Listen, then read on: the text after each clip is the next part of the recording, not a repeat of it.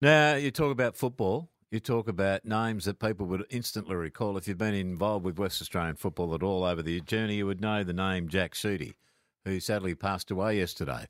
He was known as Mr. Football. There's been a few that have been called Mr. Football, but he was here in the West. Obviously, he cut his teeth with East Fremantle, 173 games, but a lot of people remember him for his work with East Perth between 1956 and 1962. They had a lot of success. Absolutely, and look, I was I was uh, wasn't born till '68, but we used to come up from the farm. We used to stay at the Trade Winds Hotel, and my understanding was uh, Jack was actually running uh, that particular establishment, and uh, you know, a lot of people that came from the bush used to stay at that particular place. He uh, represented his country, and he also was a very major player in racing here in Western Australia. A man that knew him well, no doubt, had an influence on him as a young bloke would have been Mal Brown, and he joins us this morning. Mal, sad day.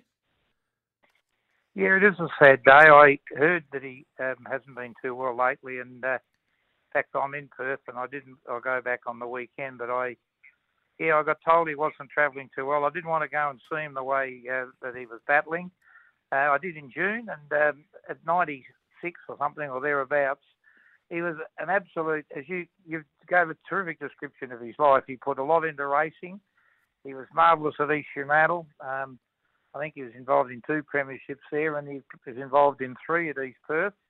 And he missed a six, I think it was the 1957 grand final because he hit Trizzy Lawrence, uh, one of his former teammates, and got suspended. Yeah. And East Fremantle won that particular game. But Oh, Sheedy was a legend. He was a fan. He was tough. He was vicious. The most beautiful drop kick either feet. Um, he could hand. He most probably was the instigator of the, the handball with Polly and them.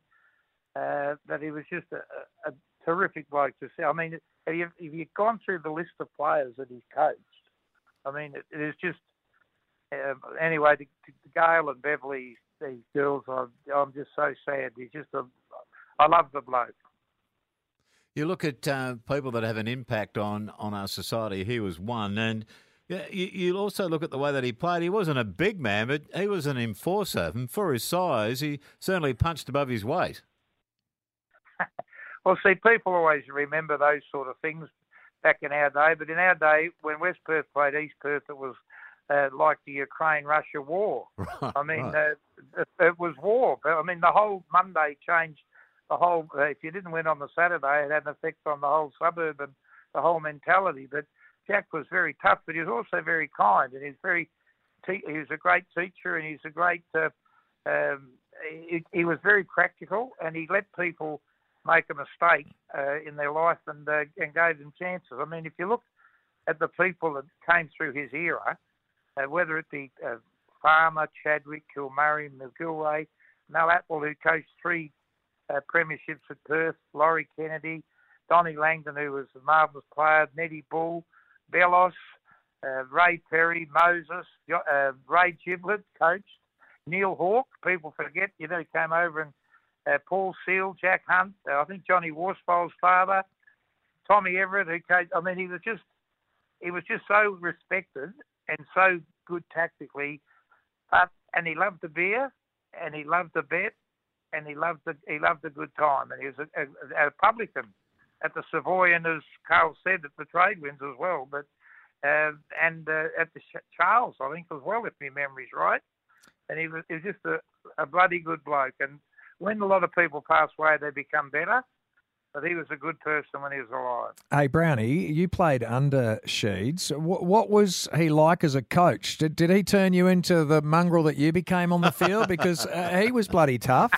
well, most probably. He was most probably stricter on you than uh, than he was on himself. As most probably I was stricter on players than I was on myself.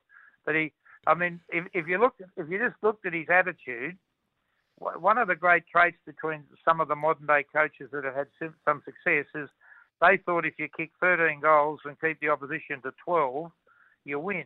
We see, and uh, most of the people in our areas like to kick, uh, like to see scores kicked on the board.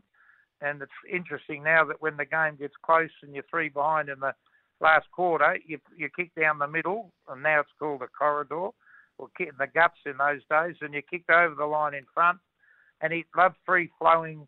He was he let you play to your, your God given skills and tried to hone them into the team. You would have uh, you played under him when you won your your Sandover. It was because of him, or was it just your natural ability, Malcolm? Mate, I'm the luckiest man that's ever played footy. I got coached by Clive Lewington as a kid. I sneak out of Scotch College to Coburn, then Austin or Austin Robertson Senior.